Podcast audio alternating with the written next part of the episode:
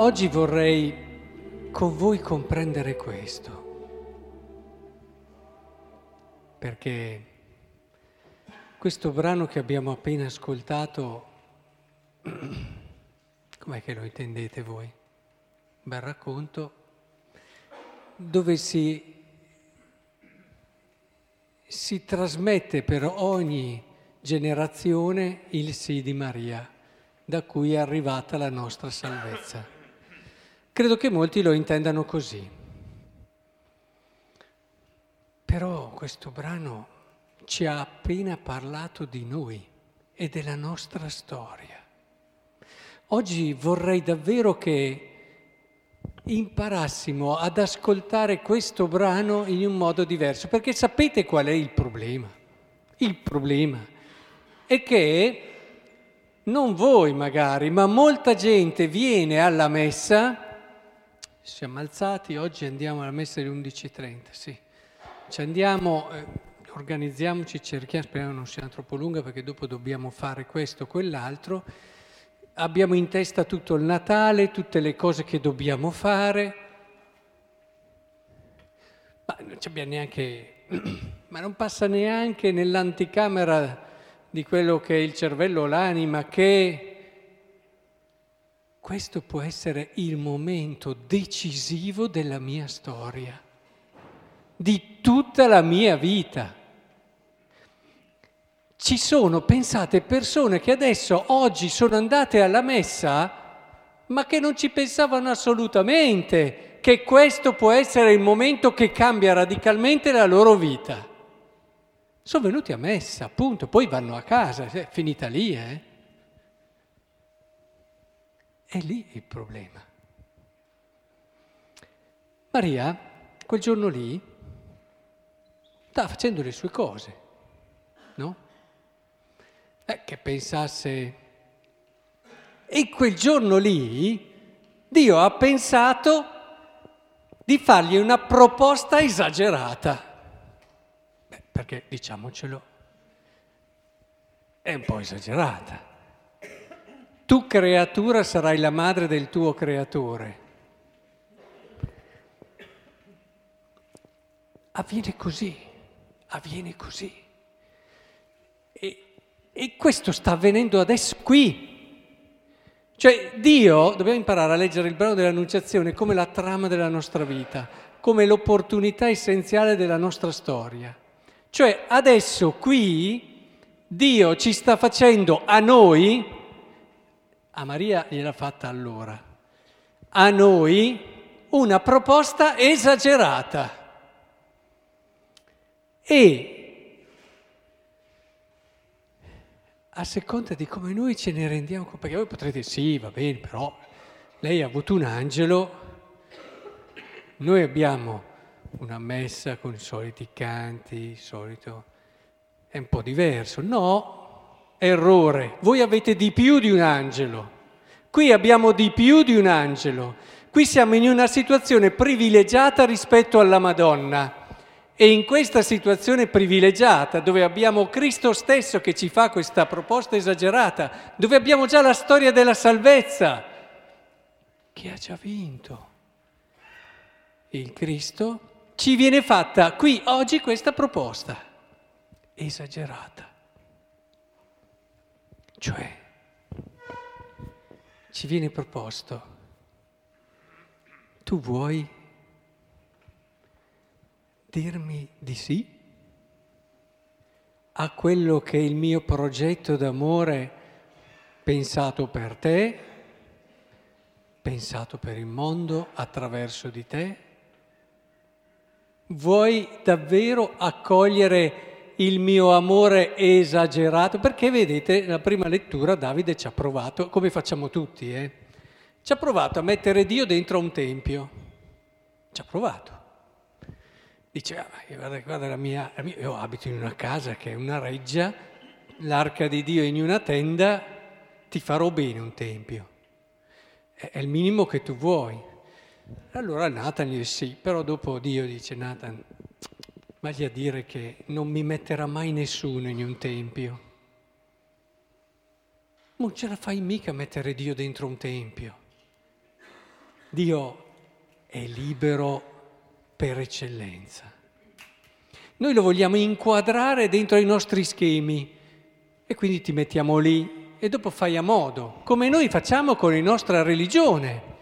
Noi lo mettiamo lì, in mezzo alle nostre pratiche, Dio, e deve fare assolutamente quello che vogliamo noi, perché se preghiamo allora dopo ci dà la benedizione, se facciamo a modo allora dopo ci fa queste cose, se non facciamo a modo allora eh, dobbiamo, lui dopo deve essere misericordioso e così via. Noi dobbiamo avere il Dio che corrisponde un po', e quello è il nostro tempio, quello che vogliamo costruire noi. Ma Dio dice no, no, io ti voglio dare di più, non limitarmi. Io ti posso dare di più, ti posso dare una vita straordinaria, ti posso dare la santità, ti posso dare un amore che se solo lo capisci in minima parte impazzisci di gioia ti posso dare il senso profondo della tua vita, ti posso dare quella consapevolezza che ti permette di entrare nella prospettiva dell'esistenza dando senso a tutti i minuti che passano. Ti posso fare veramente felice, non ogni tanto con dei bei momenti e poi dopo incrociamo le dita, speriamo che tutto vada bene ma ti posso dare la possibilità di vivere il tuo matrimonio, il tuo essere genitore, in un modo divino, con una capacità di fedeltà, di amore straordinaria. Posso farti capire che sei la persona più amata dell'universo e posso fartelo vivere posso darti la possibilità di essere la persona che ama di più nell'universo e ti posso sostenere in questo tuo donarti fino a dare la vita. Posso rendere la tua esistenza così, salvezza per tante persone.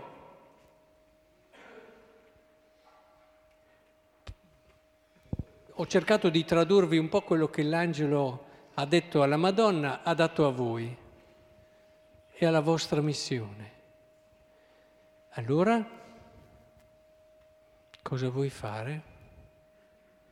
Perché vedete, quel, quel, la risposta di Maria ci sta. Io non conosco uomo. E che cosa raccoglie quella risposta? No, non pensiate che sia stata di due secondi, no, l'attesa. Sapete che la Bibbia concentra in poco tempo quello che magari ha richiesto un po' di tempo, è venuto per tanti, da San Paolo, eccetera. Cioè, la Madonna ci ha dovuto pensare un attimo, perché in quel non conosco uomo c'è quello che diremmo noi. Ma io avevo, a dire la verità, un altro progetto, eh? avevo altre linee. No, c'è quello lì. La Madonna dice, ma io nella mia testa e quindi c'è quello che ci propone di Dio esagerato rispetto a quello che noi tranquilli ci eravamo proposti di una vita molto normale, senza... E allora glielo diciamo anche noi. Ma insomma, Signore, adesso questo qua ci sta dicendo che, ma io, in fondo, cioè adesso devo andare a pranzo, poi dopo ho da fare tante altre cose, ho i miei criteri, insomma, mi sembra un po' esagerato. E allora l'angelo continua, lo spirito, poi gli dà un segno Elisabetta. E dice fidati, fidati Maria, fidati Maria, non aver paura che sia troppo grande, perché l'uomo tante volte ha paura che sia troppo grande troppo bello per sé. Non abbiate paura.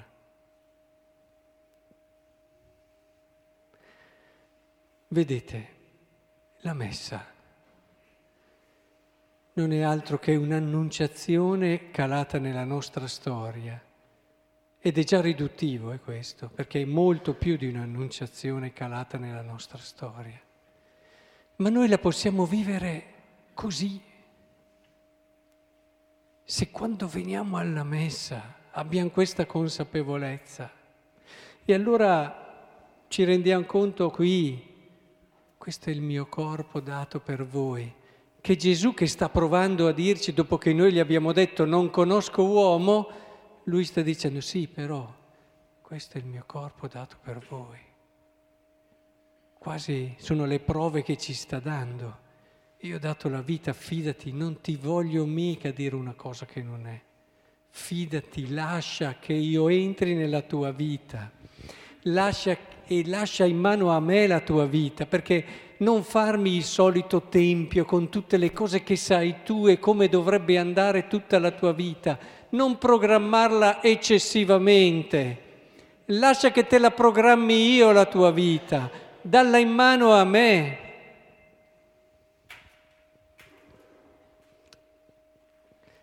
E poi ci rendiamo conto che davvero questo amore è quello che dà senso a tutto, anche alla dignità dell'uomo.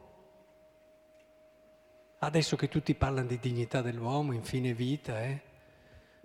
Tutti pensano di capire da che cosa dipende la dignità di un uomo. E poi cambia dalle culture, cambia dalle situazioni, cambia dai momenti storici. No, la dignità dell'uomo è una e è sempre così non c'è creatura che non sia immensa quando c'è l'amore che glielo fa comprendere, l'amore che gli dà questa dignità e lei stessa sa che non c'è momento, situazione nella quale non possa amare. La dignità dell'uomo è strettamente legata all'amore, non alla condizione fisica.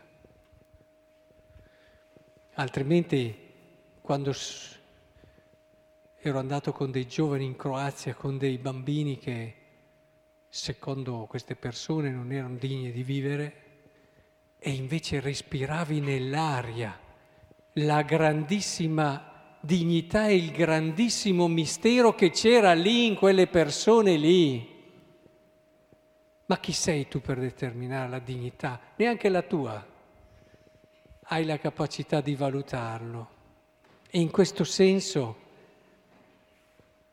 lo dico perché spesso queste persone che secondo me valutano male la dignità sono da aiutare più delle altre, non da giudicare. Probabilmente non hanno mai sperimentato nella loro vita questo tipo di amore.